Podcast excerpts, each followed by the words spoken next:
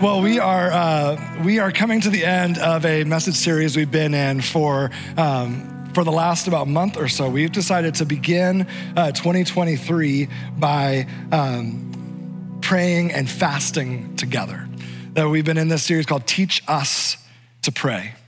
And it's just been so wonderful to see all the ways uh, that we have uh, just fostered and experienced that together. I had, a, I had a professor once say that, that faith is not something that's challenged, something that's nurtured.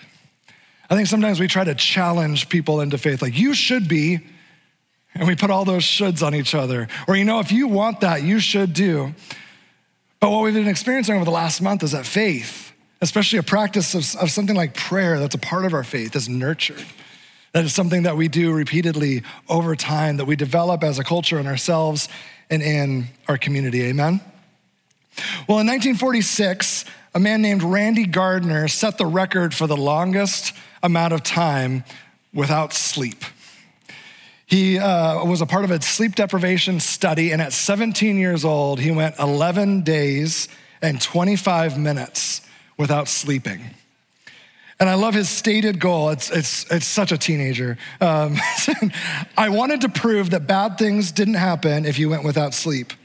I thought if I can break that record and I don't, I can break that record and I don't think it would have a negative experience.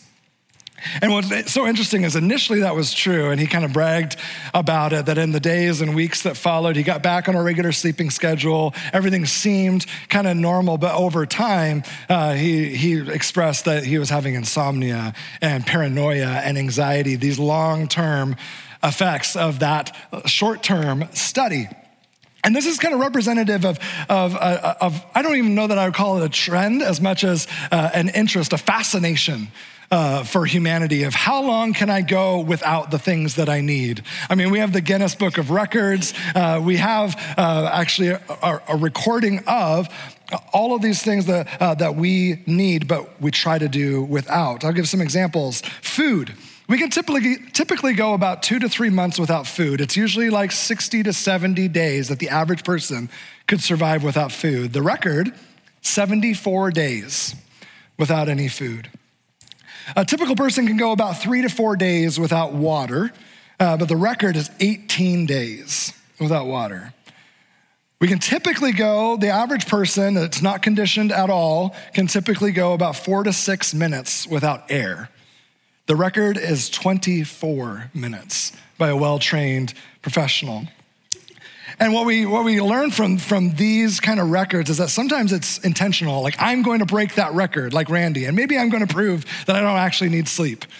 But sometimes it's unintentional. Some of those, uh, like food and water, it's somebody that was in dire straits, that did not have access to food or water, and they just so happened to survive and set a record. So there's intentionality and not non uh, intentionality. And the same can be true of our spiritual life and our spiritual needs. That whether it's intentional or unintentional, we can fall into the, the rut of, of asking the question, how long can I go without? We kind of test our limits, right? How long can I follow Jesus without being a part of a community? How long can I follow Jesus without serving people? How long can I follow Jesus without learning and growing in discipleship? Sometimes we even ask, how often do I really need to pray? Or if I could rephrase the question, how long can I go without praying?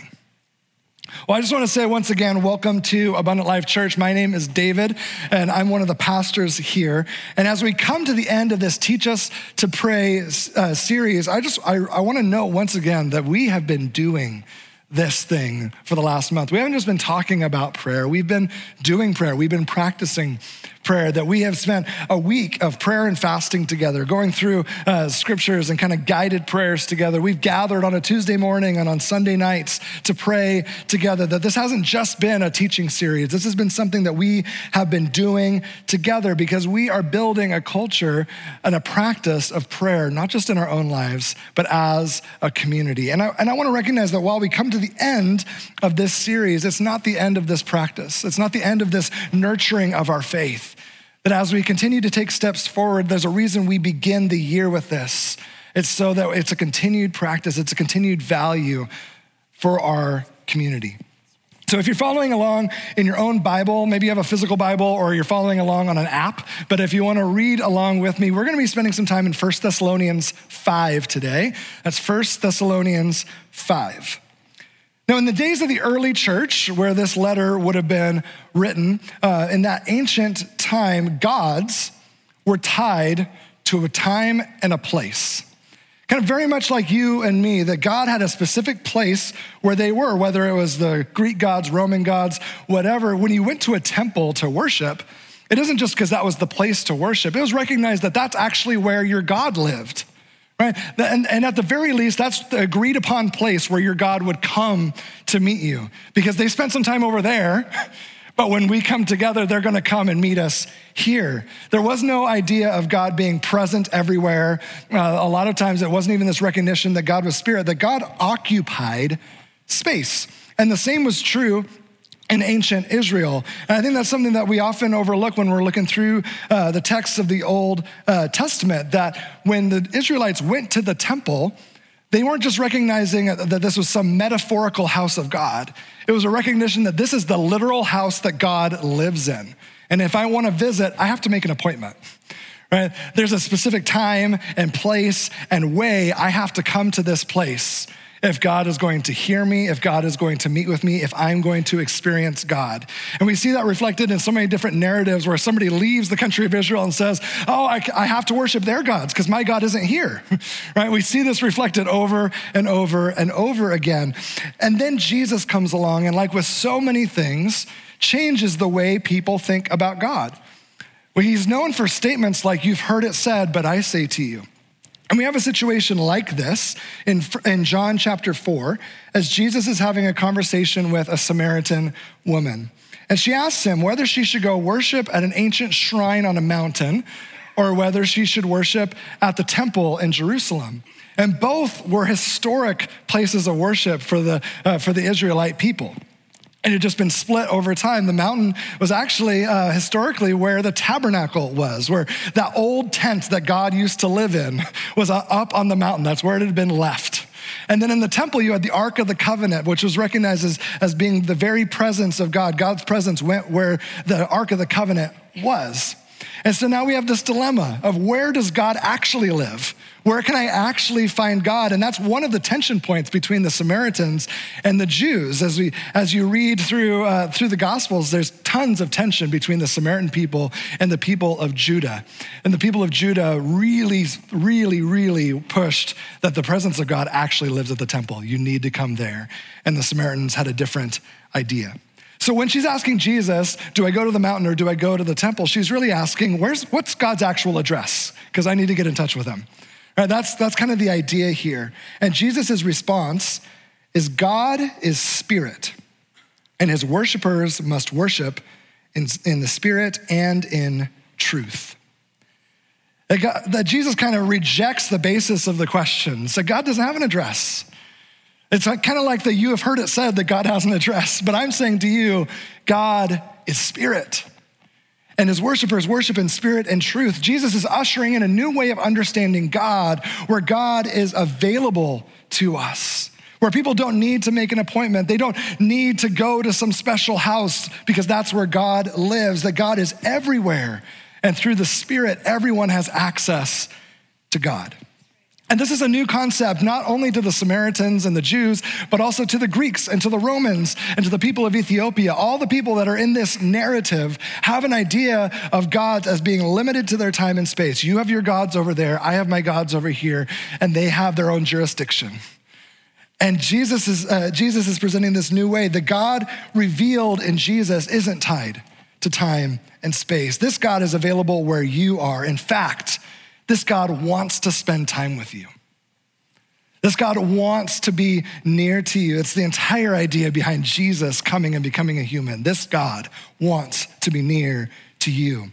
So this brings us to our text as the apostle Paul is writing to the church in Thessalonica. And so we read in 1 Thessalonians chapter 5 starting in verse 15. See that none of you repays evil for evil, but always seek to do good to one another and to all. Rejoice always, pray without ceasing. Give thanks in all circumstances, for this is the will of God in Christ Jesus for you. Do not quench the spirit, do not despise prophecies, but test everything. Hold fast to what is good, abstain from every form of evil. Pray without ceasing. That's where we're going to focus in today. It's, it's, it's kind of excessive, isn't it? Like pray without ceasing. What if I need to eat? Like what if I need to, what if I have other stuff to do? Pray without ceasing. Is that even possible? When we come to a phrase like this, it's, it's pretty typical of us to just skip over and say, oh, that's a nice idea, but let's, let's find something that I can actually do. That would be more helpful to me, right? And, but today, instead of skipping over, I want to lean into this phrase a bit. And one of the ways that we can lean into a phrase or we can really say that, that's meaningful, and I'm going to find what that means. Uh, one of the ways we can do that is to find that phrase in another text. And so we can do that in Romans chapter 1. It's same author. This is the Apostle Paul writing another letter to the church in Rome. He writes this For God, whom I serve with my spirit by announcing the gospel of his Son, is my witness that without ceasing, I remember you always in my prayers. So, is Paul saying here that he's committed the rest of his life, every moment, to praying for the Roman church? Of course not. He's still going to be writing other letters. He's going to be praying other prayers. He's going to be eating and sleeping and, and going about his normal routine. The word he's using here is uh, adialeiptos, a dialeiptos, which, is, which means often. It means repeatedly. It's, it's similar to how we use the phrase all the time right? If I were to tell you that I go to Starbucks all the time, I would hope that you would understand that I still go home sometimes, right? And that I still come in and use my office, like that's, that's not just a deserted space. No, what I mean when I say I, I'm at Starbucks all the time is that it's important to me. That if you're wondering where I am, the chances are I'm at Starbucks. You should probably check there right? That's where that's what i'm meaning here. If, and, and the same is, is true here for paul. In case anyone's wondering if paul is praying for the roman church he's asserting yeah i pray for them all the time. Like if, if you're wondering what i'm praying about chances are they're they're a part of that. They're included in my prayers. And so with this in mind let's take another look at our text here. 1 thessalonians 5 rejoice always. Pray without ceasing Give thanks in all circumstances, for this is the will of God in Christ Jesus for you. Pray without ceasing. Pray repeatedly. Pray often. Pray all the time. Order your days in a way that if people are wondering what you're up to, the chances are you're connecting with God because you do it all the time. This is the idea that we're, that we're getting at here. This is prayer that you take with you where you go. This is prayer that, that goes with you in every circumstance. It isn't tied to a time or to a place or even to an expression. It isn't only when I raise my hands I'm praying or only when I'm kneeling I'm praying. That we are praying all the time when we wake up, when we're at our desk at work, when we're on our break, when we're driving. It's a regular part of our lives. And you might be asking, isn't it important to have an, a time and a place for prayer? In fact, David, I'm pretty sure you said those exact words before. And I would say, yes, yes. It's so important to have a time and a space dedicated for prayer. In the very same way, it's very important to go on date nights with your spouse, right? To have that dedicated time and space. I'm focused on you. This is all I'm focused on. However, if I only spoke to my wife when we were at a candlelight dinner, our marriage would be in dire trouble, right? If, I, if, I, if we had something to talk about, but I said, okay, pause, we got to get to the Olive Garden. A, that's where we talk about this, right? That's a, that's a problem. No, we call, we text, we, we have different ways of talking, we connect at the end of the day, we update each other, and we go on dates and we have dedicated time and space for each other. So, absolutely have a time and a space set aside for your prayers, but don't let that be the only time that you pray. That if you're feeling, I need to connect with God, but I got to get back to that chair in my living room at eight o'clock in the morning. Right? That's, that's not a healthy relationship, even though that is your regular time and space. Well, my wife Haley and I started dating uh, before I had a cell phone right? That was a totally different time. Uh, and it might be confusing if you're under 20 that that was a time that existed. But we used a form of communication that now seems very similar to smoke signals. It was America Online Instant Messenger. And that's what we had. And we didn't have laptops or tablets or anything like that. If, if we weren't in person and we wanted to communicate with each other, we either had to use a landline or I needed to have a full computer with a monitor, tower, mouse, keyboard, everything. And it needed to be plugged into the wall. Like there, there was a dedicated time and space that I had to be in. That's the only time I could meet with Haley if we weren't in person. And that was really difficult. There would be hours, sometimes days that we went without talking to each other because our access was limited. But now we carry little mini computers in our pockets and we can call and text and meme and GIF all we want all day, and it's wonderful. Like we love having constant access to each other. It's a, a brand new thing. And I can only imagine this is kind of the experience that Jesus is bringing uh, to his disciples and his followers of there is access to God. But we often forget that we have this constant access to God. We don't need an appointment. We don't need to go to a special building. We don't need someone holier than us to pray on our behalf. So, what's keeping us from praying all the time? If we have all this access, what is keeping us from praying all the time? Well, I'd say the unceasing prayer is built on two things it's built on access and relationship. See, uh, when we make a new friend, one of our first things that we, that we do if we really want to invest in that relationship is we get their contact information, right? Like, let, let's get your, your, your phone number, let's get your email, because I want to be able to get in touch with you. The second step is actually using it, right? It's not just like I want to get coffee with you soon. It's I'm actually going to call you and make that happen. See, I have access to over 250 people on my phone, on my mini computer in my pocket. I have access, uh, uh, unlimited access. I could call them day or night. I can call them when they're at work or when I'm at work. I can text, but I don't. There's a handful of people I talk to about, about every day. There's some that I'm in regular contact with. Some people get like a text uh, once a year for their birthday, if I remember. And other people sit in my phone for years on end and never hear from me. Why? Because we have a different level of relationship, right? Like, as much as I love Pastor Aaron, he's not gonna get as many calls or texts as Haley's gonna get because we have a different level of relationship. I get, yeah, sorry. Um, I wonder how many voicemails I have. I'm a millennial, I don't check my voicemails.